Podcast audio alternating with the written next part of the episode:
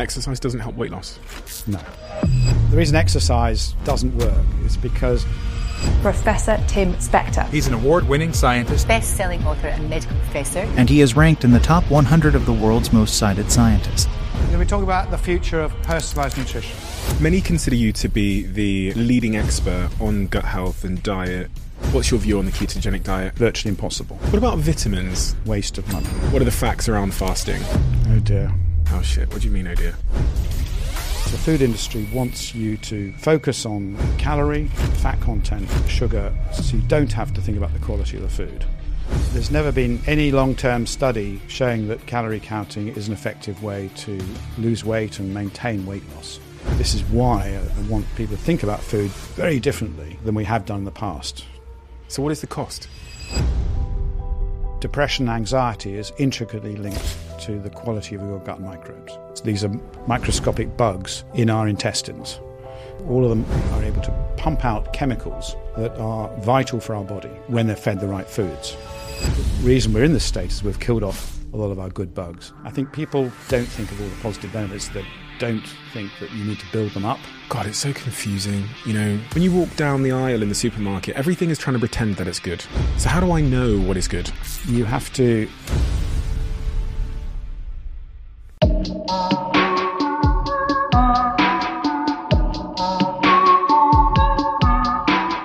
Tim,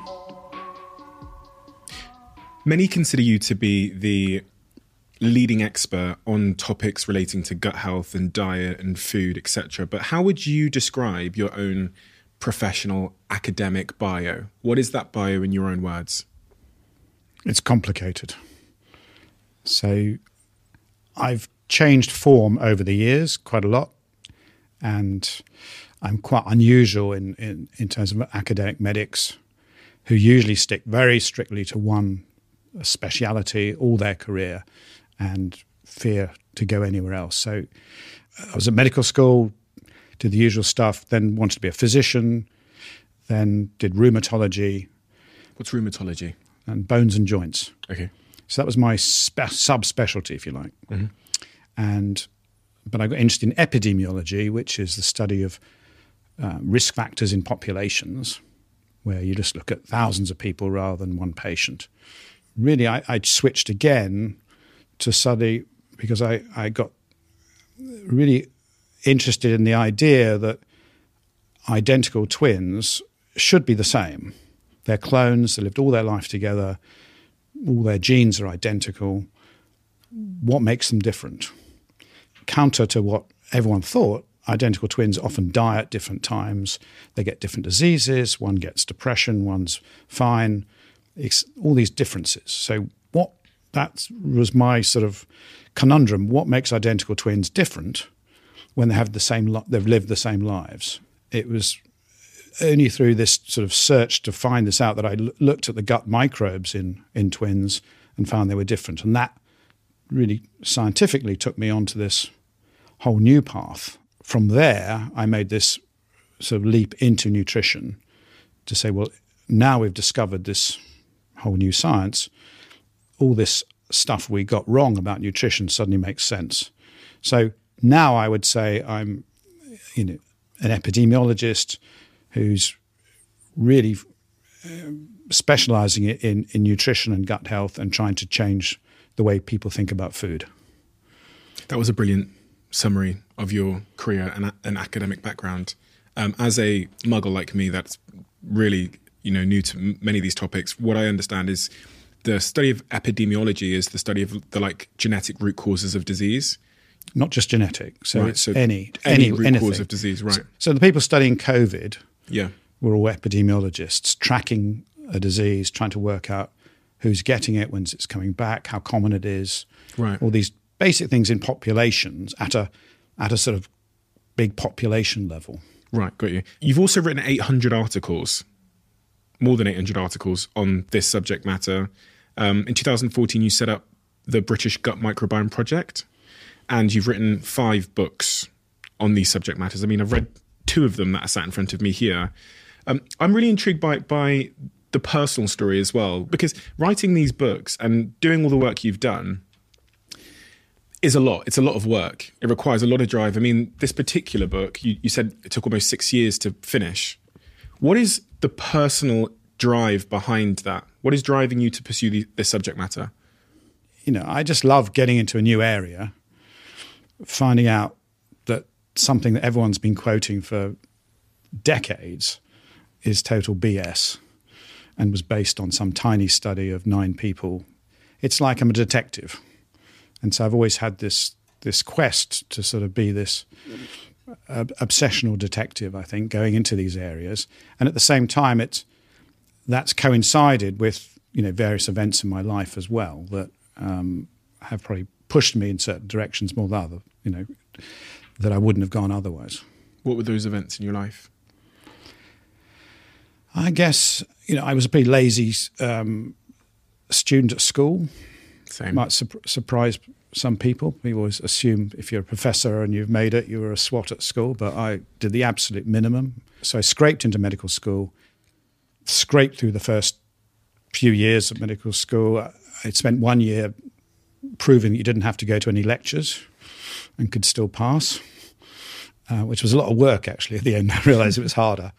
Then, of course, age 21, my father died um, suddenly overnight with a heart attack. Uh, no warning at all. I was off on a skiing holiday with some friends, and I think, in retrospect, that that event uh, changed me and um, perhaps gave me, you know, a bit more uh, direction and drive than I would have had. I'm not quite sure, you know, how it would have turned out if he hadn't died, um, but to me, him dying at 57, suddenly like that, um, made me think I, I, need to, you know, make more of my life. I could die early too. This was something that, uh, you know, I think spurred me on to do all this kind of stuff that I didn't need to do, but um, I felt perhaps more compulsion to do, and maybe also got me interested in this whole idea of genetics to say, well, you know, did he have rotten genes? Um, am I have I got the same genes? Am I going to die in my fifties? So I think that, looking back now, I think that's it's hard to be absolutely sure, but that that seems a a reasonable scenario. I've read and I've heard from members of your team that that left you with a feeling, as you've kind of said there, that you might also die young if it is a genetic thing. Definitely, yes. No, I, I was always telling my kids, you know, this is this is it. You know, how many how many? I was sort of half joking, but saying, well, you know, I, you know my time's, you know, I've only got seven years to go now. I've, you know, whatever it is. Um, you were saying that to your kids. Yes, you know, but uh, to uh, try and prepare them. I guess so, but it was my way of, you know, I did it in a jokey way. It wasn't like um, I was writing my will and saying, you know, the candlesticks are here and the uh, uh everything else. But it was, um, yeah, I used to make light of it but you know, underneath it, yes, I felt well. You know, I could go early, so I need to get on with it. I think, and I was also at that time uh, probably speed was sped up by another personal incident I had at that time, which was a mini stroke. Yes, uh, we call it a mini stroke. It, it's a vascular occlusion, but I couldn't work for three months. I couldn't read, and I got bit depressed about that. So those three months where you you can't read, um, I read that you were the quote. I went from being a sporty, fitter than average middle aged man to a pill popping, depressed stroke victim with high blood pressure. They said you were floored by this experience, and for three months you couldn't work. From having a pretty fast paced, frenetic life to being bedbound. And in those three months, you your focus on the microbiome increases, right? Yes, I, I was I was just finishing up the very last bits of the, the, previous book, Identically Different, which is about why twins were different. Right. And as a sort of afterthought, I had added one page about, well, actually, the microbiome could be the key to this. What is the microbiome?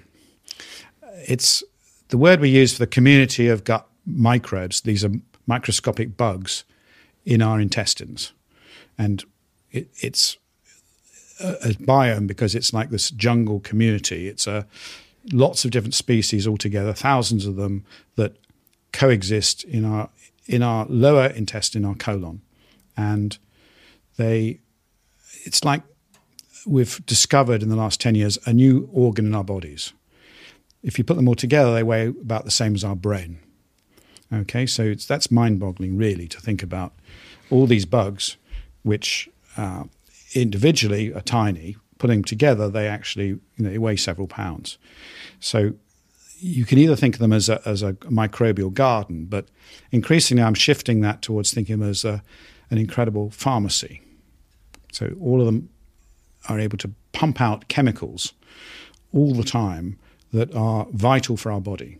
So thousands of different chemicals are pumped out every minute by these these gut microbes uh, when they're fed the right foods, and these chemicals are key for our immune system. Most of our immune system is actually in our gut. We most people don't know that. We think it's you know under our armpits or somewhere, but actually, um, the, all the immune cells are actually talking all the time to our gut uh, microbes through these chemicals and that our immune system obviously is crucial for our whole body and fighting aging and cancer, COVID infections, allergies, all these kind of things. So then you've also got the microbes can produce chemicals that affect the brain and will make the difference between you being happy or sad or we know that they're, they're, they're vital in depression. Important for regulating how much you eat, your appetite, when you feel full. They also provide key vitamins for you, all the B vitamins and many other components, neurochemicals like serotonin, that's key for the happiness, and how antidepressants work, are all produced by your gut microbes. So we're slowly learning that these guys are absolutely crucial to how our body responds to anything coming into it, whether it's painkillers, whether it's antidepressants, whether it's chemicals in the form of food. And this is why uh, you know I want people to think about food very differently than we have done in the past. The idea, the old idea that food is just calories, macros, you know, with its fats and carbs and proteins.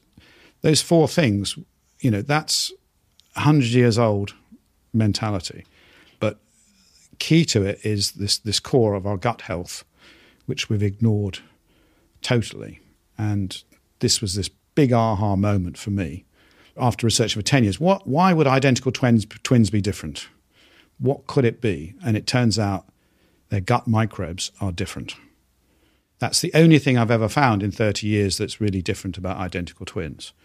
And that explains why one gets cancer, the other one doesn't, why one gets an autoimmune disease or one's depressed and one's happy. So for me, that the twins were perfect um, obvious way to show that how important these these microbes are for all of us.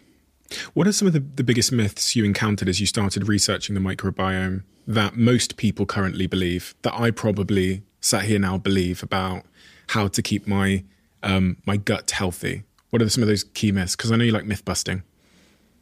Well, I think most people believe that probiotics in yogurt get killed by your stomach acid so they don't work because your everything gets killed off. That's a common one I hear.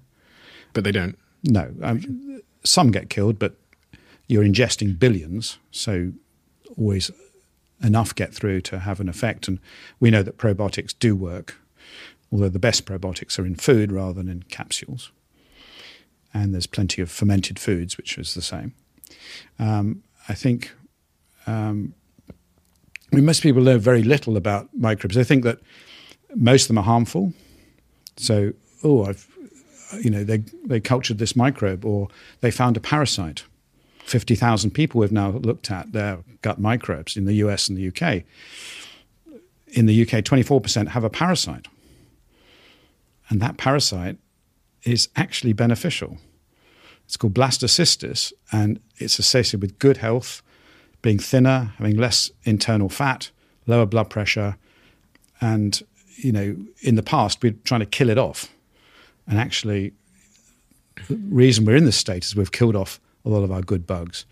So I think people need to realize that most of the bugs in our in our system are trying to help us, and we've actually lost half of the good ones compared to if you go to hunter gatherers or you know I spent some time with the Hadza tribe in Africa, and you know they have twice the number of species that we have because they don't pop antibiotics, they don't have sterile foods, they have a very wide range of um, diverse plants, etc. So I think people uh, think that you know their their gut microbes are really only there to hurt them when they have a bad kebab or something. uh, they don't think of all the positive benefits. They don't think that you need to build them up, and that actually you know they're like a the more you've got, the better it is. How do I build them up? How do I become more like that tribe? You have to have a more diverse range of plants. So we did a study a few years ago with the British and American guts that showed that if you can get up to 30 different types of plant a week, you maximize your diversity of species in your gut. And that's that diversity that we want. Remember, 30 plants, you look a bit shocked, but that's um, it's a plant is a nut, a seed. It's not just kale. Um, it's a herb. It's a spice, and you know, things like coffee are a plant to me because um, it comes from a fermented bean. Um, so it's that diversity. It's having more fermented foods. It's uh, having a range of colors. It's cutting out um, the ultra processed chemicals as well, which all the all the groups in the population that have the best gut microbes, they don't eat ultra processed foods. They don't have antibiotics. They don't have this this modern Western lifestyle. You mentioned calories there as well um, when you were talking about the microbiome. One of my friends is a prolific calorie counter. And you know he eats a lot of Domino's pizzas. He'll, he listens to this podcast, so he's going to know exactly. He's going to know that I'm atting him. Um, he eats Domino's pizzas all the time. He eats like a, a real, you know, processed food diet. But then says to me, it's all about calorie counting. Now, with all due respect, friend, um, he's never managed to. Shouldn't say that, but um, but it's not necessarily worked for him in terms of the goal that he set himself. So when I was reading about your view on calorie counting in your book Spoon Fed, it was I screenshotted it this morning and sent it to him, and I sent I said you are a bullshitter. That's what I said in the message, and we had a good laugh about it this morning. But what is your view on calorie counting and this idea that we can, you know, weight loss or being healthy is just about having a calorie deficit? It's complete nonsense. Uh, thank you. I will clip that and send it to him. There's never been any long term study showing that calorie counting is an effective way to lose weight and maintain weight loss after the, you know the first few weeks. So, yes, uh, very strict calorie counting. If you deprive yourself for a few weeks, you will lose some weight. But uh, even if you're successful, your body's uh, evolutionary mechanisms will make you hungry and hungrier every week you go by where you're depriving yourself of energy. Your body will go into sort of shutdown mode, your metabolism slows down, so you're not expending those calories. And inevitably, I'd say more than 95% of people will go back to their baseline and many go above it. They sort of rebound back if they're doing this, this style of uh, calorie restriction. Now, calorie counting is a part of that. So people try and say, okay, I'm not going, I'm not going on a dramatic diet, but I'm going to just try and reduce by 10% my calories in the day, which in the old theory was supposed to make you lose weight. Well, it's virtually impossible, even professionals, to count calories. And because uh, they're not very accurate for a start, everything on the packet, you have to weigh everything. And in restaurants now, we're supposed to have these calorie counts. They're plus or minus about 30% because portion size makes such a huge difference to it that it's, it, and it's been shown in the US to be a worthless exercise anyway. So you can't count them going in. You can't really count your metabolism going out either. We're all incredibly different. You know, your friend's probably been told 2,500 calories is what he's allowed. Mm. Well, that's an average, uh, but it doesn't mean it's related to him. My average is much lower when I tested it. So everyone is an individual, and this is another thing we need to move away from this one size fits all guidelines.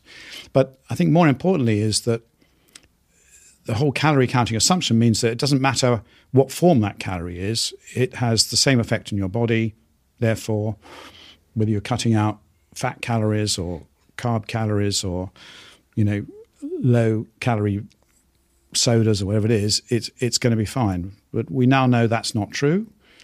Um, and there's several science experiments which now absolutely nail that. One was um, in America where they gave people identical meals um, for two weeks in a sort of enclosed semi prison. And one was homemade and one was ultra processed, both identical calories, macros the same.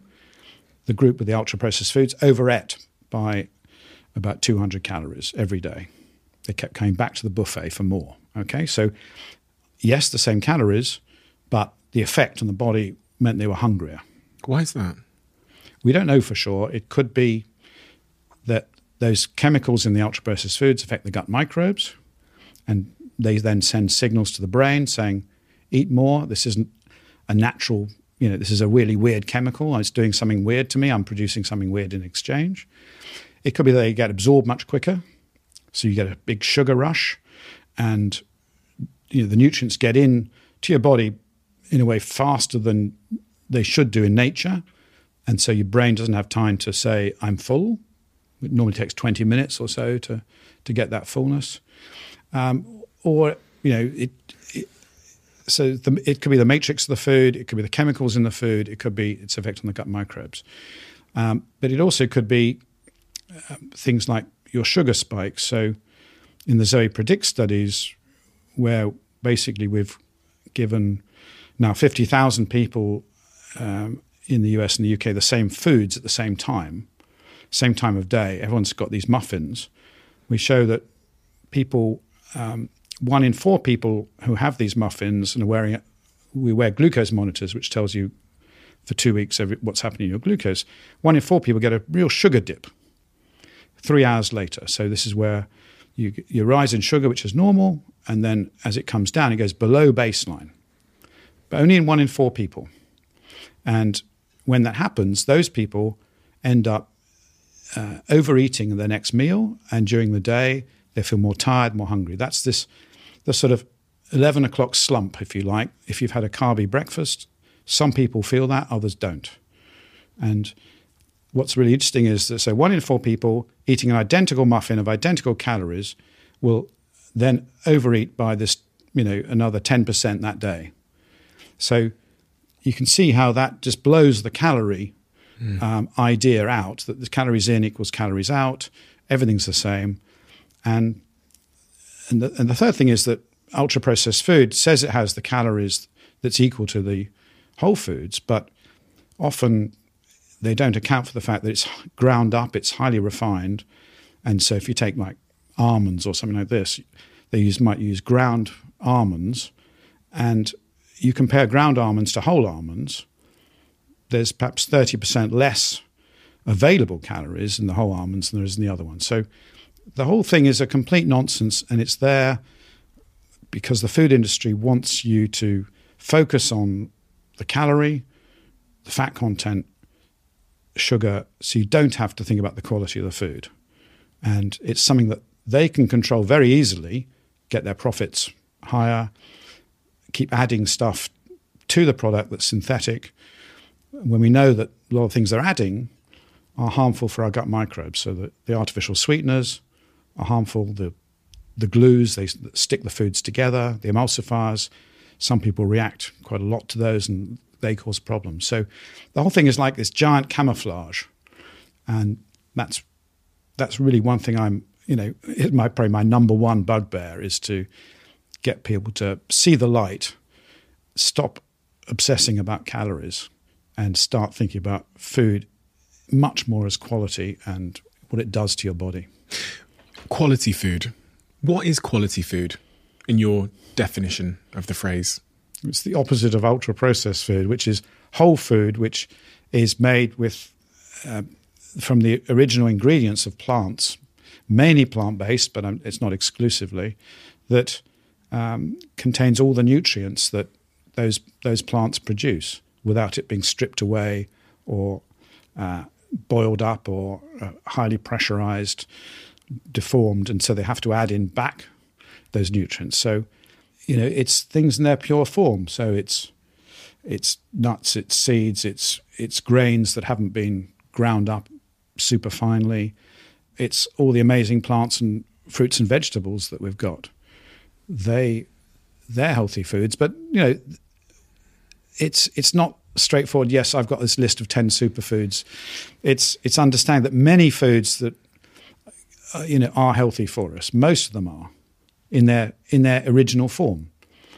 Berries, nuts, um, virtually every vegetable is healthy for us if it's in that original form. It's only because we've we had to learn to preserve things. We had to do trickery to make you know margarines and, things that, with chemistry that we've moved away from that. But you know, going back, you know, olive oil, for example, is, is a great example of something that's vilified often because it has lots of fats in it, and you know, certainly I was told, Med, oh, the Mediterranean they have they have olive oil and everything. It's horrible. It's all fatty. Turns out that's that's a perf, you know, it comes from the olive. The good stuff, extra virgin olive oil, has very little done to it, and that is a a good, healthy, quality food. But it can be refined. You can take that and you can keep refining it. Um, you can take corn on the cob as an example, and then you you know, and then you've got I don't know. Uh, tortilla chips or something down the other end, is, which bears or cornflakes, which bears no resemblance to the original, and they're all versions on the spectrum. God, it's so confusing, you know, because what you've said to me is, you know, based on research and studies. But then when I go to a supermarket, labeling, even I was just thinking then cornflakes. I think I grew up thinking cornflakes were healthy because it says corn in the title. You know what I mean? And it's and when you're trying to navigate, I was just thinking if I'm going down an aisle now, hearing what you've just said, that that quality food is food that is not ultra processed and kind of resembles its original form. When you walk down the aisle in the supermarket, everything is trying to pretend that it's good.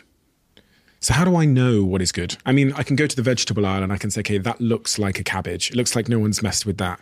There's been no study done on that to it hasn't been through a laboratory. But how do I like if I'm in an aisle tomorrow, how do I know what food is good and what is not? Well, you've said the first thing. If it's not in a package, um, you, are pretty sure it's good. Okay, Okay. so um, uh, if it's concealed in some package that's got, you know, happy children and, and si- signals of vitamins in it, that should be a, a warning sign. Uh, you know, the more they have to advertise the food and say what its additives are and everything, the more you should be wary about it. The number of ingredients is another pretty good sign. So once you get over 10, uh, particularly if there's lots you've never heard of, you wouldn't find in your kitchen, you should also be wary that that is ultra processed food. Anything that says low calorie, that says means they've had to add in lots of artificial sweeteners or protein extracts or something else, is also a big uh, danger sign. Uh, low in fat means they've replaced the natural fat with something else that's cheaper, and these are all warning signs. You know, uh, and you know, you take breakfast cereals. I mean, I used to, I used to eat lots of breakfast cereals. I was brought up on them, highly sugary stuff, and then I thought I was being healthy when I moved to mueslis and um, posher, posher stuff. Uh, but actually, when you still, you know, that appearance of healthiness, it's still got lots of additives in it. It's still got lots of sugar in it. It's just, and th- those cereal packets have added vitamins in it, but they're often in a very poor form. Uh, I did an experiment once where I um, took some cornflakes or Special K, I can't remember, that said had added iron. And if you mix it up, you can put a magnet on it, you can get off the iron filings. They're so cheap that um, they're just added to tick a box saying it has iron, but they don't get into your body or do anything. So anything that's got these things added with this in it, low in this, is a sign that they're obscuring the quality of the product. So it's, you know, but there's a lot of brain, you know, we've been brainwashed for years and decades in this. And, uh, you know, I was as well as a doctor. You know, I should know better, and yet I've completely changed my sev- two of my meals completely. So I've gone from having muesli with low fat milk and an orange juice and uh, a cup of tea because I, I did you know, I started doing these tests for Zoe, I found out that gave me a massive sugar spike. And it was a terrible way to start the day. And I got these you know, dips at 11 o'clock to a high full fat yogurt, nuts, seeds, a few berries, and never have orange juice. That's on my, that's a really unhealthy drink for everybody. And I have a, lots of black coffee, which I now know is good for me. So that's totally different. I changed my lunch for at least 10, 15 years, um, when I got in the hospital, I was having a hospital lunch, which used to be in the canteen. Then it was the Marks and Spencers. Got a healthy looking sandwich with brown bread, sweet corn, and tuna, and a smoothie in a little bottle. And that gave me a massive sugar spike. And I wouldn't have known that. And I was told that should have been a healthy thing to eat. So, you know, there's there's general rules, but also there are specific rules, and this whole idea of individuality is coming in. So it could be that you could you might be fine on that. Don't know. Um, I was very annoyed because when I started, we were starting doing this testing for Zoe. I had all these spare kits, and I gave my wife one as well. And we sit down, and she's um, French Belgian and loves croissants, and so we'd have croissant each. Mine would shoot up. She had no change at all in her her her sugar, which was really annoying. Yeah. So, but it, it also brings brings home the fact that you know it, it, everyone loves simplistic rules, but you can only get so far with them. You have to start experimenting yourself and see what works for you, and not just take everything for granted. And that's really the that's the whole essence of, of really, you know, setting up this personalized nutrition research and Zoe and everything else. But uh, on top of this general advice about changing a whole idea of food, I think, because I think they do go hand in hand. That if you realize there are these individual differences, you realize it's not as simple as you've been told. It's not that fats are evil. It's not that calories are bad. You know, it's it, it's much more nuanced. You mentioned breakfast there. I heard that you do some intermittent fasting. Intermittent fasting. I think I pronounced that correctly. Intermittent fasting. Yes, we'll just uh, use AI to swap that for If. my voice. What, what Oh, is it's intermittent? uh, Let's just call it fasting, okay? just for people at home that can't say it. Um, fasting has become a really popular thing over the last three or four years. A lot of my friends talk about it. Again, it's it's almost feels like it's going into fad territory again. But what is the what are the facts around fasting intermittently?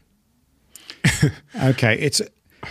I guess it's been quite a hot topic for about ten years now, mm-hmm. but it's intermittent fasting is an umbrella term for all kinds of different fasting, and you might remember the five two style of intermittent fasting was quite big about ten years ago, and there were also these extended fasts, often used in America. People doing two or three day uh, fasts and detoxifying Oh gosh, yeah. that sort of stuff.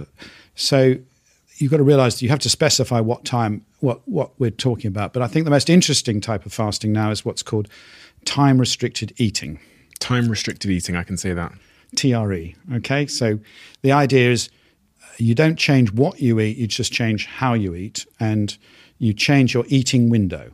So most people in, in the UK and US, they'll be eating for 14 or 16 hours a day. It's me. right? Lots of snacks and extending late night. And what time restricted eating is, we're trying to reduce that to something like 10 hours on average. Okay, it varies. There are some more extreme ones, some milder ones, but that seems to be about the sweet spot that most people can manage.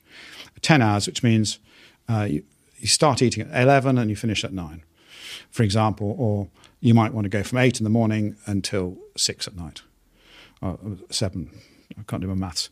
Um, now, there's actually science behind this now. So there's plenty of studies showing that not only in mice and rats this helps them their metabolism, their energy management, but there's some evidence it helps with weight loss to a small extent, but it, it improves your inflammation levels, and a lot of people report energy and mood improvements. We've just done a big study with the, the Zoe Health study, which is the, the free app, where we had 130,000 people sign up to do this trial, if you like, where they would do this for two weeks. And amazingly, most people managed it. And we did see improvements in mood and energy um, just in that two week period. And actually, hunger went down weirdly. But a lot of this we've found is people were actually snacking less. So they weren't, we won't tell them to do less. You just you can do whatever you like in that time, but people were just paying more attention and not grabbing something to eat just before they went to bed. Now, the science behind it is really interesting because your body needs time to recover. So your cells, we're programmed on this circadian rhythm that is very much in, in line with the sun from, you know, when we were all in East Africa and it was, um, everything was quite programmed so that our body is in this state of work during the, the day. We eat, do all our stuff, and then at night it recovers. As the stress hormones go down, then your repair stuff comes out. So cleans up all the muck in our cells. But we now know that it's the same happening in our guts. So if you rest your gut for uh, 14 hours, you give time for all the other microbes to come out and act as a repair team, like a cleaning force that hoover up all the mess you've left behind. They clean up nicely your gut wall, and so it's not leaky, get rid of inflammation. And this change, giving them a break, really seems to have these great benefits. So I'm I was a real skeptic about about this, and I, I did lots of fasting and things for experimenting with the books. But it, I think the last two years, I've really been convinced that this is something that, that does work and is right for some people. But importantly, it's not right for everybody. And uh, there is an individuality.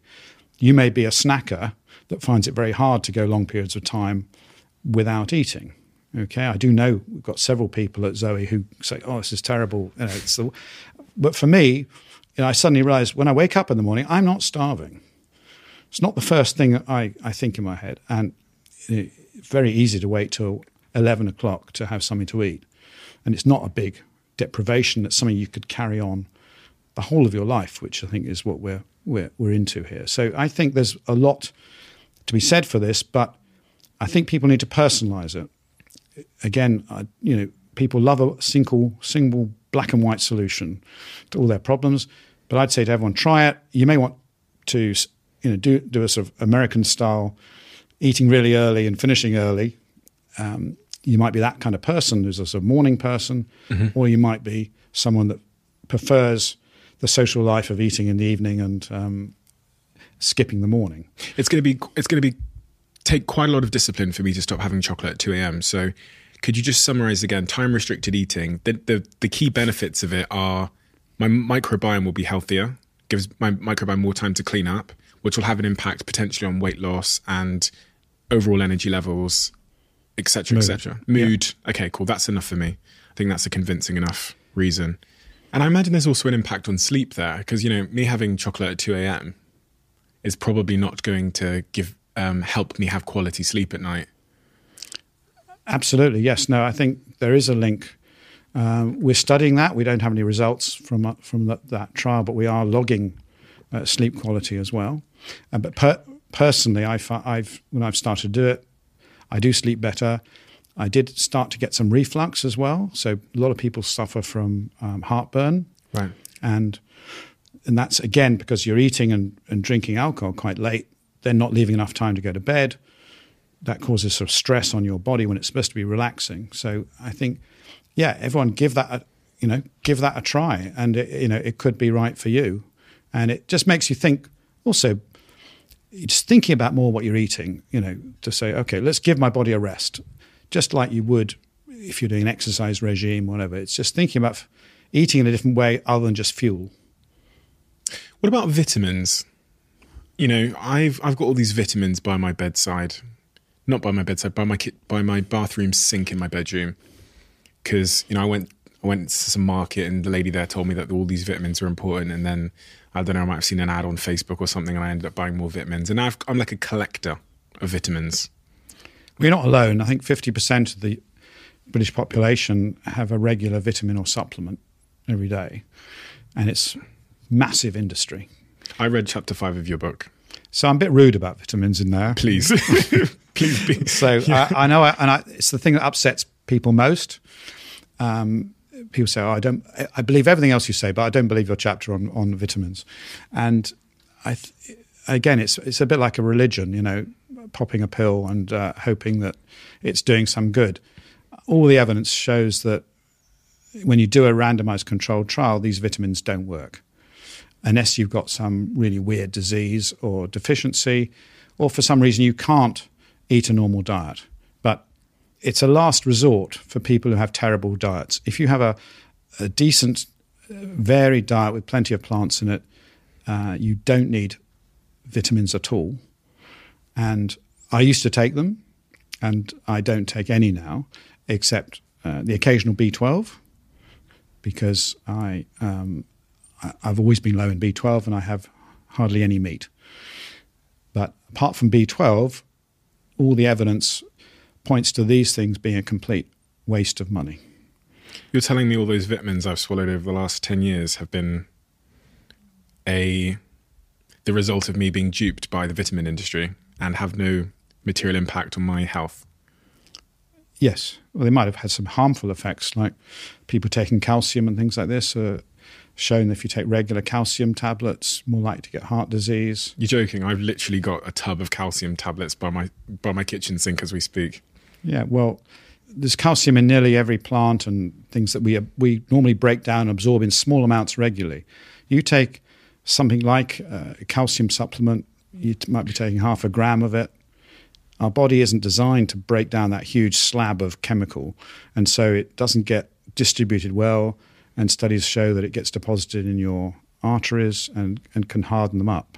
So there's no, there's no evidence that calcium helps people, doesn't help broken bones, it doesn't help osteoporosis, all the things that we were told it did do. So uh, all the evidence was out there, and you've got all these companies pushing it. So many of these things can be counterproductive. But my main worry about them is if people think they can t- pop a pill, they don't have to think about proper food Yeah. and therefore everything can comes in a bottle or a pill.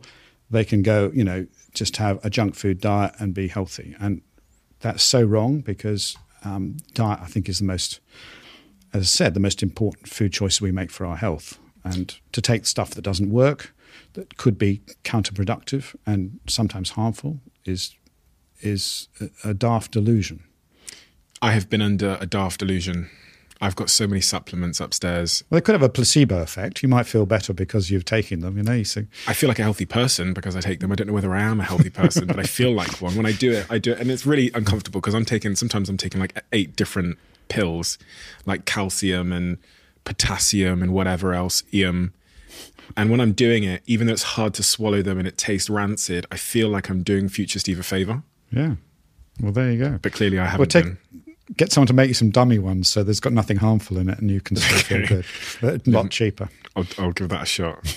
Um, what about sugar? So I, I was keto for the last, roughly the last two months. I tried um, the diet because I, I had a lot of good things about the keto, ketogenic diet as it relates to an inflammation. And I have to be honest, I lost about a stone in weight fairly quickly. First time I've really seen a huge dip in my weight, but also not just that, my the gut issues that I'd had seemed to to to go. So I, I'd almost lived for the last couple of years, specifically like after the age of 25 for some reason. Suddenly, foods that I thought had gluten in them, like white breads and pa- pastas, and even like soy sauce and things like that, were making me live in this permanent state of like being bloated. And I'd go to the toilet and I didn't feel great. And it was kind of this pain throughout the day. A couple of hours after eating one of those foods. And then I tried the ketogenic diet. So I cut out pretty much all of those things. Like I didn't have any bread, most of the sort of processed bad carb. I don't even know what I'm talking about here, so correct me. But I cut out what I thought were the bad carbs that were having a bad reaction on me, and then I cut out sh- a lot of sugar, like refined sugars. Basically, cut it completely out, and I ate meat, vegetables, um, berries, and things like that. Felt fantastic. Lost a stone in weight. Very, very, very lean. Body fat dropped completely. Slept well, high energy. Um, what's your view on the ketogenic diet? Well, your story is, I mean, you can take it two ways. One, you could say you really improved your diet because you had, it sounds like you had a pretty shitty diet before that, right? So, Well, um, um, so, you know what I mean? So, anything could have been a, an improvement if someone says, if you're eating real foods, right? So, Yeah. sounds like the keto, you weren't having keto out of a bottle or a No, plastic. no, no, no. I was having meals. Yeah, I had someone come and prepare them for me. proper, here. Proper home cooked meals rather Yeah. than takeaways and you know, Exactly. and so, so you're making the shift from perhaps you know the average UK diet, which is high in refined carbs, which is you know probably had a fair bit of ultra processed foods in there as well, to this other diet. So I would expect you to feel better. Um, to be a keto diet, you've got to get to about seventy percent um, fat, right? Which Yeah. which is really really hard for anyone to to sustain. It's virtually impossible. That's why I said for the last two months I'm no longer ke- on the keto diet. So you know you've you've gone you so so you have probably done a mild keto diet right.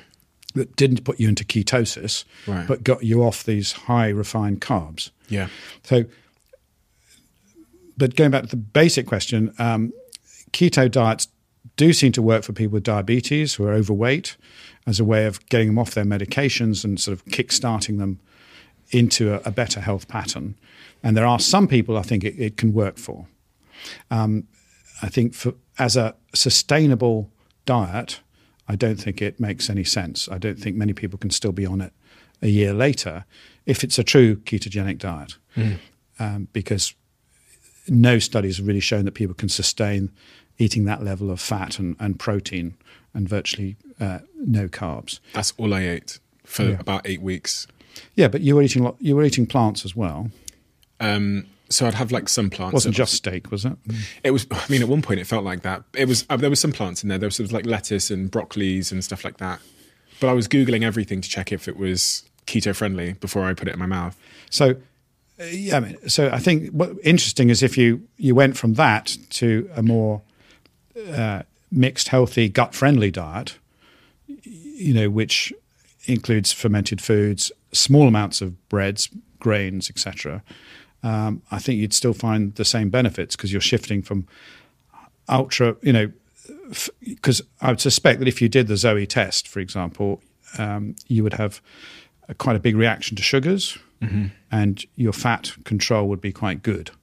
So it sounds like you tolerate quite large amounts of fat without too much problem. Whereas the sugars would spike like me. You get um, a reaction, you get hunger, you get you know these feelings of tiredness, etc. So just by upping your fat levels, lowering your refined carb levels, you might have produced the same without doing that extreme idea. Because my problem with the keto diets is ultimately it's restrictive. You're reducing the number of foods you're thinking about. You're uh, ultimately then harming your gut microbes long term because you're not giving them the variety of different plants if you're not careful. And that happens to a lot of people. They go down any of these slightly fatty diets and they end up with a much more restrictive, um, you know, intakes than they would have done, which long term will cause some problems for their immune health and long term health. So that's why I'm generally against these extreme diets of any kind, other than if you are, you know, seriously ill diabetic and you're overweight, it, for three months it could be a really good way to get you off your meds. Interesting. Yeah, because I'm trying to I'm trying to find now. So I went from the keto diet to the New York diet. Basically, we went to New York for two weeks, and I just I really fucked up. Um, but now I'm back. I'm trying to find the nice middle ground, the sustainable middle ground. That word sustainability in my diet and, and also my fitness has been key to me. Um, because if I can't sustain it, there's no point doing it because you end up yo-yoing afterwards. So I went from the keto diet, as I said, to the New York diet, and now I'm back in in the in the UK. So Well, go on the gut friendly diet. which know? is please detail the gut friendly diet. just it's you know 30 different plants a week um, lots of fermented foods that's your yogurts your kefirs your kombuchas i don't know if you like kimchi um, kraut uh, miso koji japanese food eating the rainbow. So you've got plenty of colors on your plate.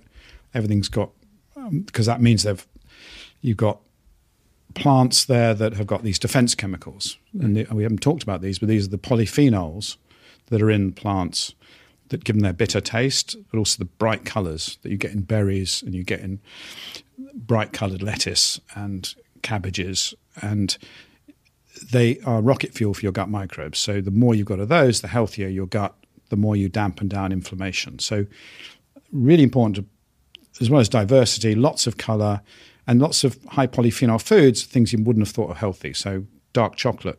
I know you like dark chocolate. Was it? Well, I'm not sure. Is it milk chocolate you have at It's, two in the morning? yeah, it's milk chocolate. I like Well, you need to change to dark chocolate. My girlfriend says that she's obsessed with dark chocolate, well, and she always tells me it's take healthy. her lead and slowly, slowly wean yourself off the milk and get onto real chocolate. Okay, which uh, actually tastes of something really good rather than sugar. Isn't white chocolate the worst? Yes. Do you know how I know that? That's the only thing I know about food. Um, I went and did a chocolate making class, and at the start of the class, the instructor says, "Pour the sugar into." We had these big tubes, and she said, "Pour the sugar into the tube." So I'd like poured a bit in. She was like, "No, no, no, no, fill that tube with sixty percent sugar." I was like, "What?" She was like, "Fill the tube with." I was like, "Why?" She goes, "That's white chocolate. It's sixty percent sugar." Yeah. So I pour this this sugar into this tube, and it fills it sixty percent. And then I put this little like oily liquid in, and she goes, "Mix it."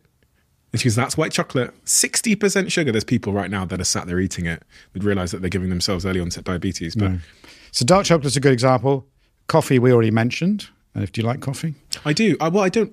For me, coffee's more of a utility. I use it before I have these conversations, so I don't fall asleep because I, I'm very, you know, I've never been good You at. might have do- a boring guest. You think, Well, sometimes, but it's more so just to try and keep my mind sharp and to keep focused. But um, I, I read chapter 13 of your book about coffee, and I've always been a bit of a coffee skeptic because I tend to have a belief that everything in life comes with a cost.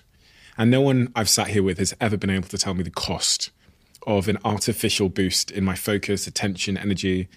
I feel like nothing's for free in life, you know? So, what is the cost of coffee? Well, I think there's a variability. Some people, there is a big cost. They get uh, the shakes, they uh, can't sleep, and it has other neurotoxic effects if you have too much. So I think it's all about dose. And this is, it, it is a drug that if you get the dose right, is very beneficial for you. If you get it wrong or you've got some genetic problem, you can't process it right, um, it, it, it's a real it's it's a problem. But some of the benefits I was talking about um, are also there in uh, decaffeinated coffee. So it also has these because again, it's a great example of how we always think of coffee as caffeine, right? And yet, if you do these epidemiology studies, you know these big population ones, people who are having regular decaf coffee also have similar heart benefits. So it's other things in this fermented bean that are helping us. And I think this is just, you know, it's a great lesson moving away from our reductionism. We always like to think of, you know, one food is one vitamin or one chemical, and that's an easy way to think about it. We can't comprehend they've got a thousand different uh, ingredients. So decaf coffee, but yeah, well, you've got green tea um, is is also pretty good. Um, you know, there's many other fermented foods, but um, the polyphenols are really good and important to realize. In the, in the book Food for Life, I go into exactly that. It's a practical guide to when you go into the supermarket and you go to the aisle. So, gosh, I'm in the vegetable aisle. Do I get my usual iceberg lettuce that 90% of us do because it lasts for two weeks or you know longer than our prime ministers, or do we uh, go for a slightly more expensive loose leaf Rossololo with purple leaves that uh, has a thousand times more polyphenols? And So, you really shop on colour. yes, now I do. I had no idea about this until doing it, but but also the fact it's loose leaved means that it, those those plants have had to survive in more difficult conditions to fight off predators and wind and everything else. So they're tougher. That's why herbs and spices are also tough because they're the growing tips of the plant. That's where you get all the good bits. And so it, it's a rethinking all this idea about what's good about food in this when you start thinking about your gut and you know the sugars that it releases, etc. So um, for you, yeah, I mean, if I think as a general rule, if everybody ate to keep their gut microbes happy, they'd be on a, a, a pretty healthy diet, uh, even before you get into personalization. Now, chapter 13 of your book, we talked about coffee there, is called Coffee Can Save Your Life. You mean that quite literally, don't you? Yes. Um, as an epidemiologist, if you drink three cups of coffee a day, you are less likely to die 10 years later. Jesus Christ. But there's also a link between um, coffee, depression, and suicide, right? Well, there are lots of links. Because I, I was reading that in studies, people were less suicidal if they'd been drinking coffee. I think that I'm sure there is a study on that. In general, what I what I do when I look at these is I don't take any one study on its own. I will try to get uh, look at all the literature and say how many studies there are on that, and is there a, a confirmatory one that would make it real or not. So I've tried not to overclaim Yeah. because if you look at you know you, look at the Daily Mail or you know the general press in, in the UK, they will pick up on any one story and say coffee gives you cancer, coffee does this, coffee gives you dementia. Next year, you know, it saves your life, it does this. So you can switch. But what I think people need to do is, you know, especially after COVID, has been much more sort of selective about how they see a study. It's epidemiology. You know, that it has to have confirmatory data. Um, so I think, yeah, coffee we know it improves sports performance by 1%, right? So for most people, that doesn't really matter, right? You know, 1%, am I going to run faster on my treadmill at the gym by 1%? No, but it, it does give you a little bit of focus. And uh, for most people, it, it's, it, you know, it's a good drug that's found in food. And I like coffee because also it helps, it's allowed in a fast. So time restricted eating, you're allowed black coffee and black tea and it um, because it doesn't cause a sugar spike or anything else, but it's you have to cut out the sugar. You are always one decision away from taking your business to the next level.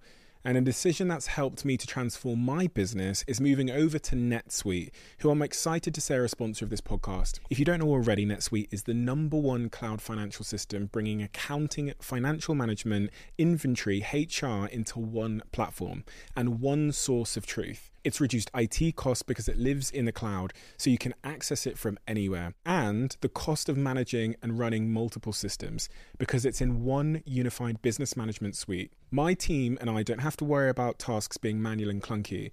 And it means that I can be more efficient and to focus on more important things like bringing you the best episodes and guests on this show. So I become one of the 37,000 companies that have already made the move over to NetSuite. NetSuite has extended its one of a kind flexible financing program for a few more weeks. So head to netsuite.com slash Bartlett for a free product tour.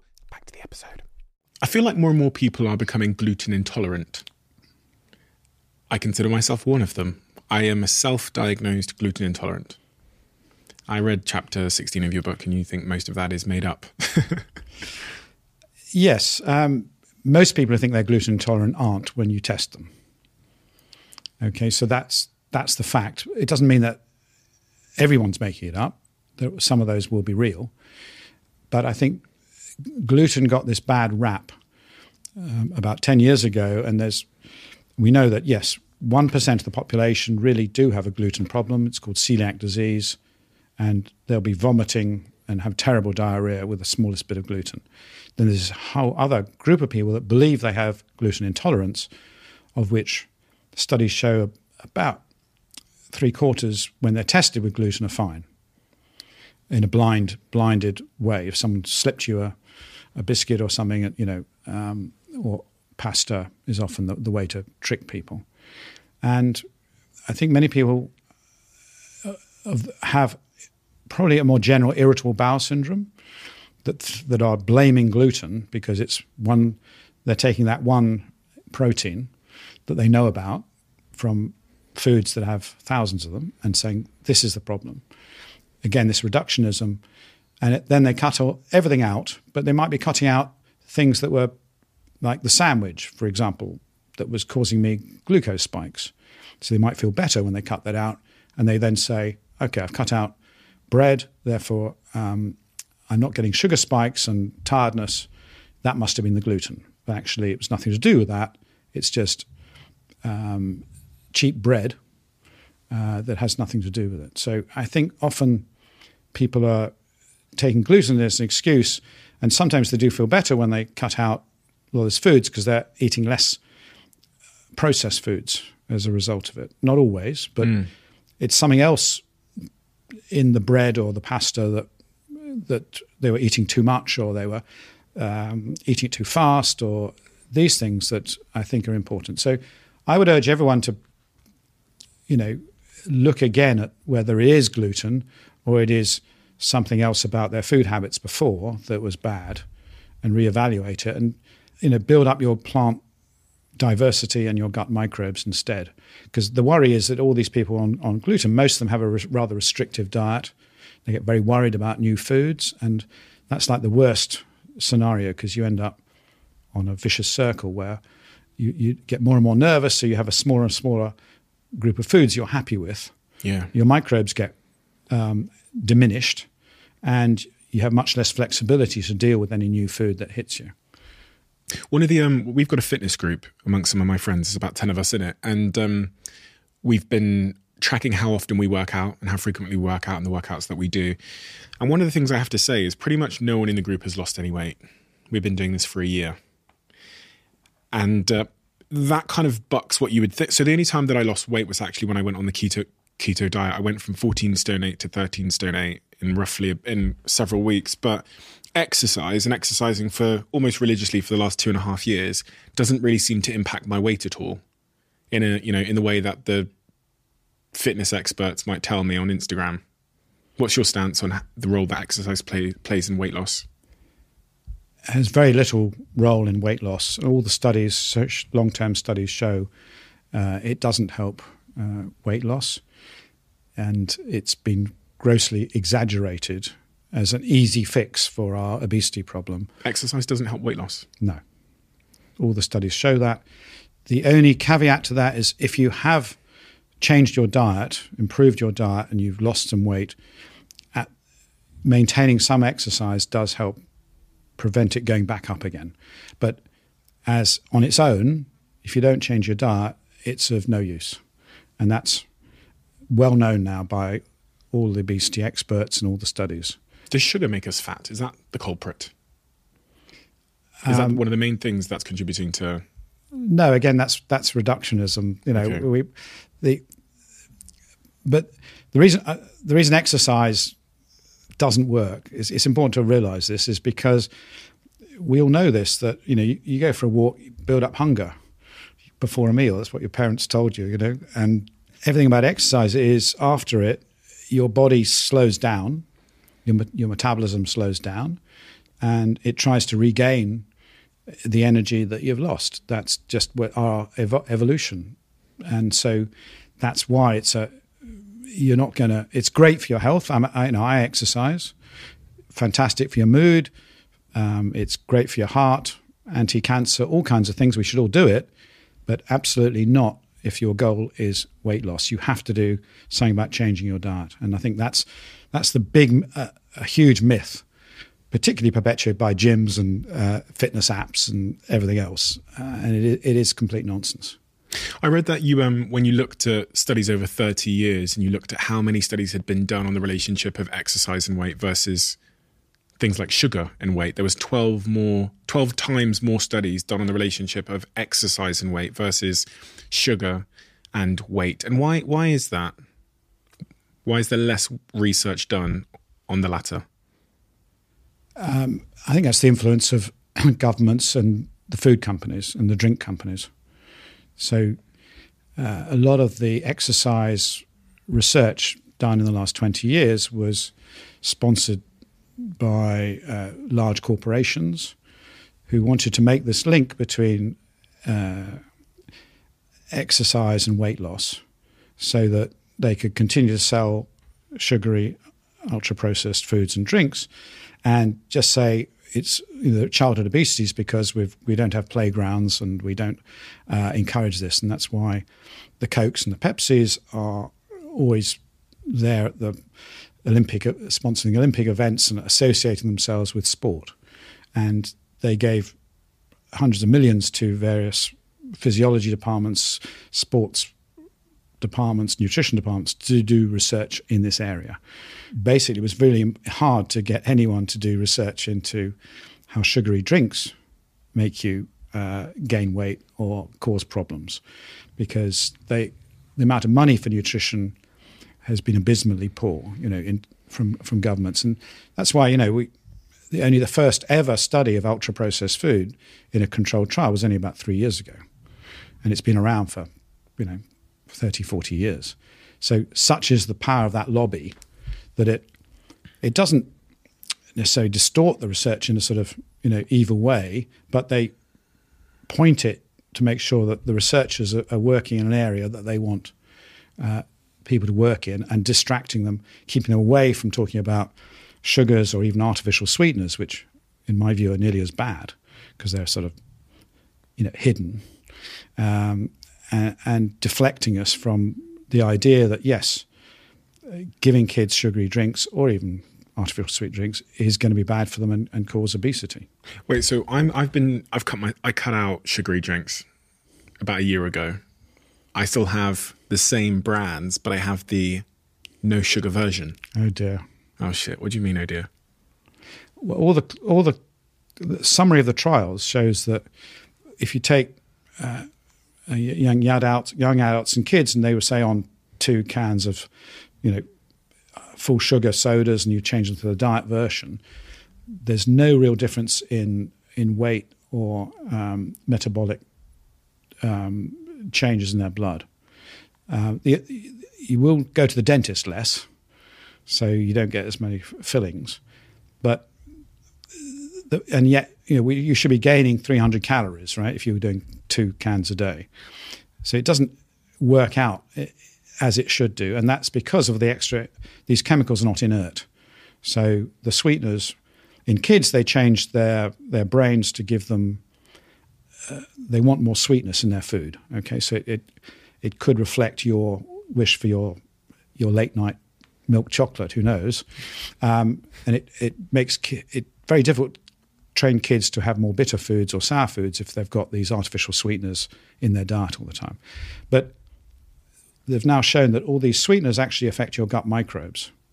So even stevia, you know, these sort of so-called healthy ones, have an effect on your gut microbes, and they're not inert. So we know that saccharin and sucralose also cause spikes in your blood sugar. Uh, when I did it, you know, I have a trace they're not supposed to, but they, they actually do things they're not supposed to. So we know very little about these these products, and my view is that they are harmful. Probably not as bad as having the sugar, but they are absolutely not a health drink, and we should be encouraging people to have, you know, teas and kombuchas and uh, more more bitter tasting, interesting flavors and foods than just this ultra sweet uh, chemical concoctions. It's this, this, sugar conglomerate that have been funding much of the research that points towards um, some of the things you were talking about there. There, that's also the conglomerate that wants us to believe the calories in, calories out approach. Because if I just view every all foods as kind of equal and on this sort of calorie number, then I can drink some of the sugary fizzy, fizzy drinks and some of the processed foods as long as I keep it within that sort of calorie deficit, I'll be fine. And so, are they? Is that sugar conglomerate? Is the processed food conglomerate for the calorie model? Absolutely. They need that, right? They absolutely. It's vital. You know, zero calories or one calorie. You know, on the can. That's what you see, and you know, you're fooling people into thinking this is a, a healthy drink. And oh, you know, if I used to have full Coke or Pepsi and now having the diet version, I'm getting 300 calories less a day. I should lose weight. It's exactly what they've been doing. And they're also desperate to show that artificial sweeteners are really healthy and they come down on anyone who, who tries to say that they're, you know, could be in any way dangerous. And yet they're not obliged to test them. So none of the none of the chemicals added really go through rigorous testing on how they affect our gut microbes. And this is this you know their testing mechanisms haven't changed in 50 years. The gut microbiome, um, the microbiome as an organ. One of the things you talked about earlier was the impact it has on mood. And you know, this podcast is was started as kind of a business podcast. We have a lot of people that are interested in, you know, being more productive, being more successful, reaching for their goals. How significant and how pertinent is the, the microbiome on my performance as an entrepreneur, as a business person? What do I need to know about the relationship as it relates to my mood, my performance, my mind? Well, we know more about mood than than anything else, um, and so we do know that depression and anxiety is intricately linked to the quality of your gut microbes. We know this from mouse studies where they've transplanted uh, poo from anxious mice into sterile mice, and those new mice then become anxious and depressed. Really? So it, it's a transmissible condition. And if, if you go back to me telling you that one of the chemicals that our microbes produce is serotonin, okay, some sort of sort of cuddle, you know, love, friendly, warm um, chemical that affects our brain, that you know is the key to dopamine and everything else that goes on in our head. So the levels of that are really important for us having the right neurochemical balance in our head that stops us getting very depressed or very anxious. So we know that you can transmit it between animals. So when they say they take the, the poo out of one mouse, they put it inside its gut, inside its stomach, to give it the same microbiome yes. makeup inside its stomach. Yeah, and so, then that mouse will become depressed and anxious. Yes. So a lot of the science behind microbiome is based on large scale human studies where you've just got um, cross sectional data, or this is associated with this, but you don't know if it's cause or effect. Mm-hmm. And so there's this whole other group that's been going on of, of, of projects for 30 years where they have these sterile mice who have no microbes, and you you create in a, in a lab these other microbes that you would make them anxious, or they're genetically anxious. You look at their microbes and you put take their microbes and you put them into the sterile mice, and you can change their mood and their um, attention span and everything else about that. So that that shows that these have a, a direct effect rather than just being secondary, and that it links to the human data that shows if you take groups of depressed or anxious people, you virtually all of them will have deranged microbiomes and be producing abnormal chemicals. And there have been now some recent studies showing that uh, compared to traditional antidepressant medication, uh, probiotics do as well uh, in many of these studies if you give a course of probiotic medication. But even more impressive is if you give them a Mediterranean gut friendly diet, you get actually better results um, with more remission than you do with antidepressant medication. So it's one of the best examples of how you know feeding your, your gut can actually improve your mood. And it, particularly important because we're seeing you know, an epidemic of anxiety and depression. That's partly because of, of not having many good gut microbes to start with, lots of junk food diets, which make it worse, and then, of course, once you go into that cycle, once you're depressed, you're not thinking about food. The last thing you want to go out and is, you know, oh, I've got to go and get my kimchi today. I, you know, it, you just what it's just fuel.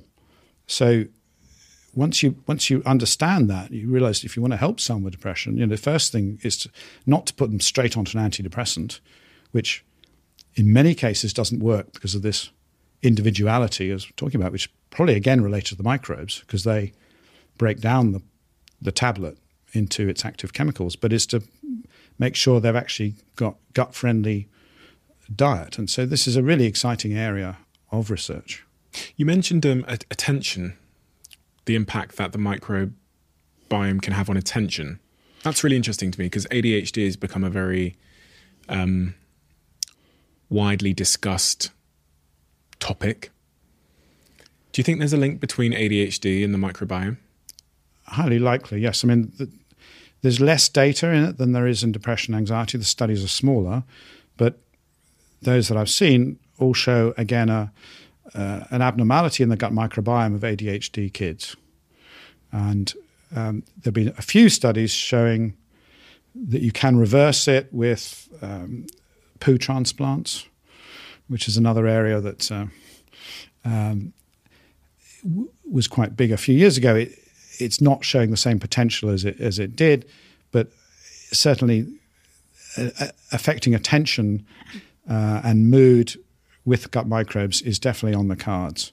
Uh, these studies need to be bigger, but there's certainly preliminary evidence that what's true for depression and anxiety is also true for this whole spectrum of, of other conditions. Also, you know, that have been linked in the past to diet and, you know, over sugar and E numbers and all these kind of things. So we, have sort of known vaguely there's an association, but I think people haven't really pinpointed um, the gut microbiome, which I think they should. And so, absolutely sure that if you improve the diet of many many of these kids with ADHD, you you would improve their symptoms. And there, I know there are some ongoing trials at the moment. It's really been startling over the last couple of years how um, mental health has really taken center stage in conversations, even conversations on this podcast. Most of them we discuss mental health issues and things like anxiety and depression. And as we look around the world, the stats around people that are being prescribed antidepressant pills, like they called SSRIs, I believe, mm-hmm. um, is rising. And I think it's doubled over the last decade or so, with the US kind of leading the way, and then other countries like China and Japan at the bottom of the pack. What's your overall view on these these disorders, depression, mental health, anxiety? Um, do you think it stems predominantly from the microbiome? Is that your perspective now, from what you've learned? No, I think they're they're multifactorial. So I think we can't we can't just blame the gut microbiome because you do get these conditions in people who are you know otherwise healthy. Um, genetics plays a role. You know, I'm going back to my old mm-hmm. my old career. Um, a lot of evidence of strong genetics in things like depression, anxiety, but you can have the tendency to it, but you need to be triggered into it uh, you need some environmental event. And it could be that once your gut microbes get in such a bad, your gut health is such a poor state, your diet is so bad, that triggers this, and you just lack those chemicals that tip you over into it. So that's why I think if you if you link these epidemics which we're going through at the moment, whether it's dementia, you know, uh, depression, obesity, diabetes, what are they all linked for? Increasing amounts of ultra processed foods in our diet. You know, we're the number one country in Europe for this. Rates are still going up. Kids have over 70% of their uh, food as ultra processed now. Horrendous. Adults, it's nearly, you know, between 50 and 60% of our, of our meals. So I think that effect on the gut microbes probably just tips this threshold in people who are susceptible. So it could be that I think that threshold is going to vary genetically. Some people are very resilient, some people are actually uh, quite susceptible, and that's my that's my view of it, um, which probably isn't popular because it's again I make things more complicated than uh, mm-hmm. people like, but you know I think as as a as a scientist I think most of these diseases are built up of a different number of risks, but unlike your genetics, you know your gut health is something you can do something about. And that's what you're doing with Zoe. Exactly. That's the whole idea behind Zoe is to empower people to change their health by individualizing what they eat that suits their own metabolism. What so, is Zoe? If someone hasn't heard of Zoe before, uh, Zoe is a, a, personalized nutrition company that I founded um, nearly six years ago with uh, two uh, my co-founders who came to one of my uh, talks, I was talking about the diet myth and the microbiome, and they came up to me and said, you know, we think what you're doing is really exciting. We'd we'd love to talk about getting a company together to personalize this. And I, I do get people asking me to do startup companies, and I said uh, I'm not really interested unless we can spend several million on doing research first. You know, I'm not interested in the usual lifestyle company based on marketing. Mm-hmm. And I thought I'd never see them again, but they came back two weeks later. and Said, "Yes, we've got several million. We're up, we're up and running." So I was I was stuck then. I couldn't say no, um, and basically we got together this massive study called the Predict Study, which uh, looked at a thousand people, mainly twins, gave them these identical meals, gave them these really fancy tech glucose monitors. Um, we're measuring blood spots with with fat, looking at their microbes, logging foods seeing how they got on for two weeks, and use that data as algorithms to then predict how they would people respond to any food. And then we developed a home test and launched that initially in the in the US and uh, in the last uh, year the UK.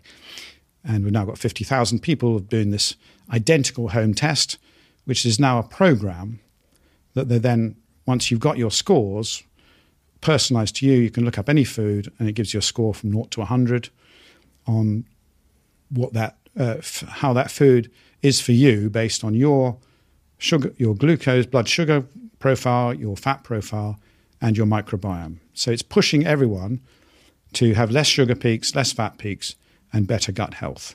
And so it's changed, you know, so in a way that's my muesli would give me a terrible score. Uh, my orange juice would, you know, a score of zero.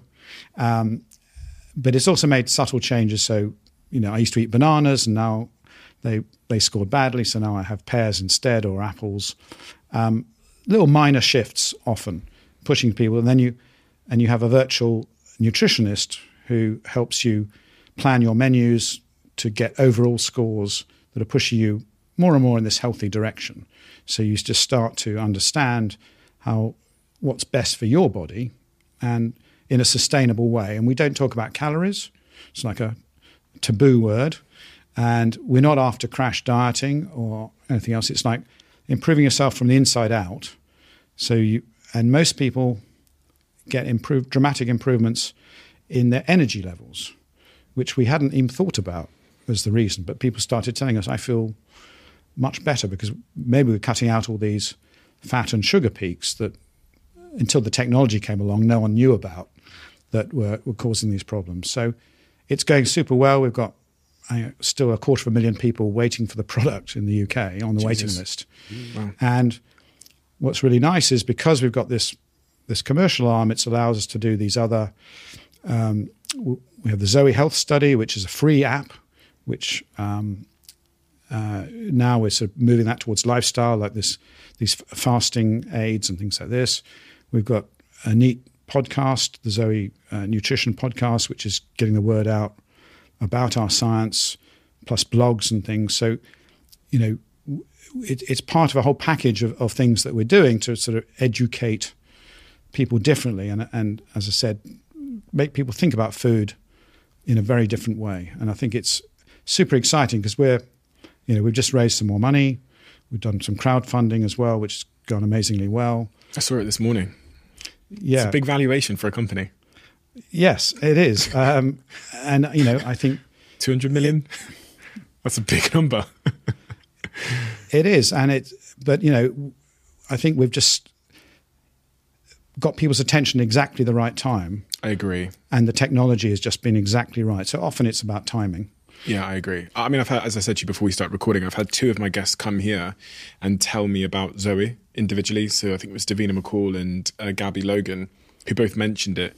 And then I'd, I had this email in my inbox um, from a friend of mine who connected me to George. And then I started reading about some of the work that you'd done and saw some of your videos. And that's why I was compelled to reach out and have you um, on this podcast. But the idea of personalized health kind of debunks the long standing narrative and myth that there's this one perfect diet for all of us. There's this one set of foods that we should all be eating to be healthy. And this personalized approach makes a lot more sense. Um, so I think that's the kind of the moment in time that you've arrived perfectly in from a Zoe perspective is this awakening to the perspective that personalized individual diets are um, the way forward. Yeah, and it, yeah, and of course, COVID didn't. You know, COVID was an amazing time for apps. Yeah, and people wanting to take um, control when they feel they had no control. So I think the idea that you give people an app and they suddenly are empowered to do things is a very new idea, particularly in the UK. People said, no one over 60 is ever going to do that. They mm. told us it's going to fail. And it, it was an incredible success because if you give people that interaction, that feeling that they are talking to someone and they're getting information back and it's a two way process, it's a completely different idea to the old way of uh, communicating with people.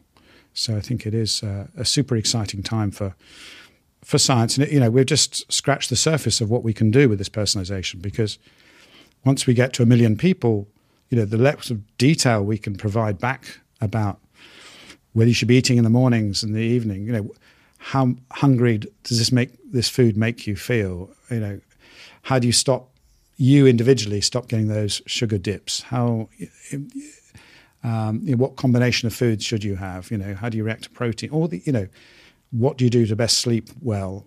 All, all these things which people want to know are going to be possible once we get the, these huge numbers. This is all quite, you know, it's all. We turn on the.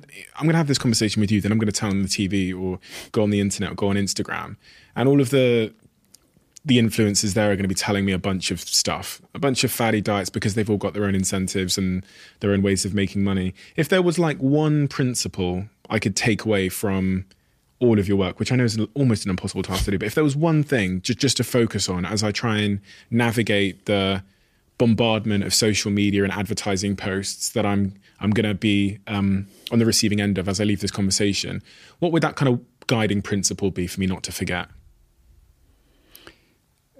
pick changes that are going to last for life, not as a quick fix. I think that's that's what we're after, and that's what we want to try and instill is this sustainable, healthy way of eating. So that means not not feeling like I'm not depriving myself and no. Okay. I think absolutely. The, the the philosophy we have at Zoe is that nothing is off the table. There's no nothing's banned. White chocolate even white chocolate. You can be the Milky Bar kid. You know, you can you can have it, uh, but realize that you know it's that rare treat. Okay. And the more you just and so it doesn't break everything, and you have to you know start again. Uh, it, it's about making sure that the rest of your week is full of good foods that give you a high score that can make up for it. So we all gonna you know you know, the Christmas season, everyone goes crazy and uh, overeats and stuff. As long as you know you've got this long-term plan that your gut is healthy and you're working and you're overall these, you're not going to get these peaks over time for years. That's the, that's the goal. So absolutely, it's about enjoying food, realizing that it's an incredibly important social event. It's why the Mediterranean countries probably do so much better because it's so much part of family life and social life, in, even in the elderly. Whether it's with a glass of wine, it's just taking more time enjoying the novelty of foods and increasing our range of foods. So it's really broadening it. So I really want everyone to really love food again and, and not have all these hang ups about I can't have that, I can't have this. If you've got enough plants on your plate, basically, you know, you can eat anything. Tim, thank you. I feel like that's a good place to end. And I'm really going to go upstairs and reconsider that vitamin stack that I have and also um, throw out all those zero calorie, sugar free drinks that I thought were good for me. Um, you've given me a lot to think about, and I'm incredibly honored to have, have met you at this time in my life because, as I said, it's very relevant to me, but also to have been given the chance to read your books. You've got so many amazing books, five of them in total, I believe. You're working on a new one. Um, my favorite was these two. So the the spoon fed book, and also your most recent book, which is Food for Life, which is basically like a glossary of food. Is that an accurate st- statement? It goes through all the key main foods and talks about the role they play in our health. Yes, I mean it's been called a food bible or food a bible. sort of a, a to Z, but it's it's a practical guide to pretty much all the common foods, so you can get what the latest science is telling you about them all from a ethical, health, and environmental perspective. We have a closing tradition on this podcast where the last guest asks a question for the next guest, not knowing who they're asking it for. So, um, the question that's been left for you is you seem nervous. I am very nervous. why, why do people get people always seem to get nervous when I ask this question versus all of my questions? ask me any science question, I don't mind. Well, it's, you know, right. um, the question that's been left for you is if you could say one thing to a family member you've lost, who would it be? What would you say and why? Well, it's got to be to my dad.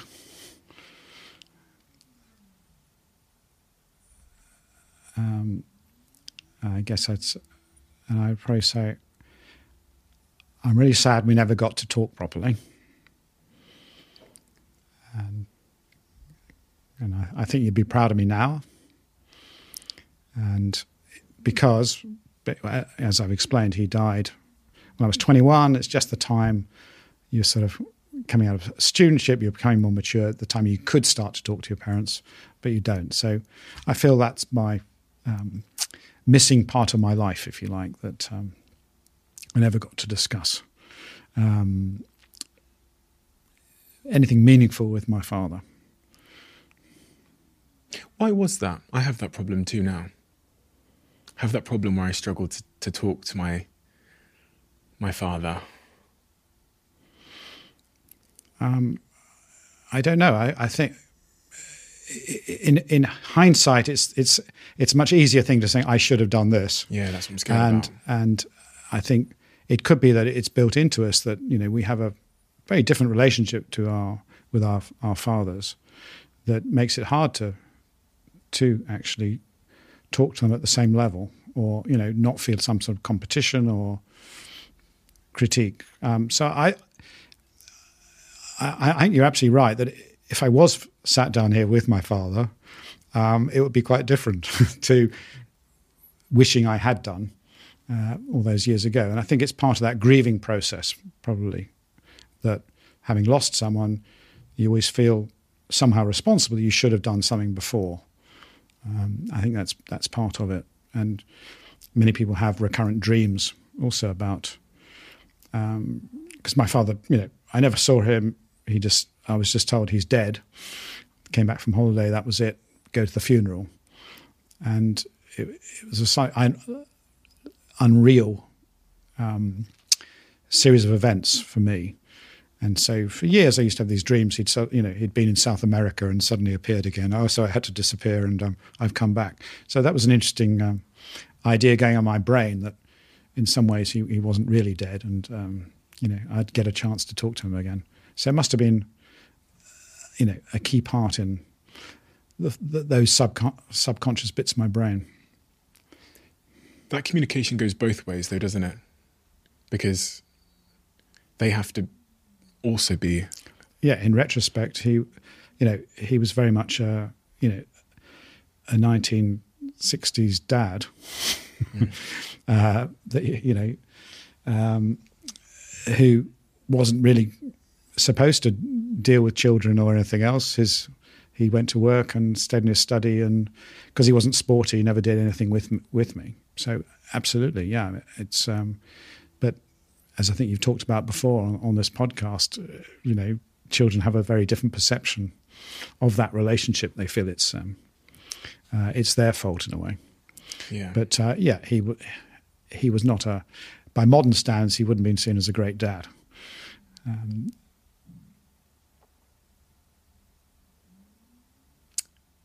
Tim, thank you. What a wonderful conversation. Really, really appreciate your time and thank you for coming and sharing your wisdom with me. Absolute pleasure.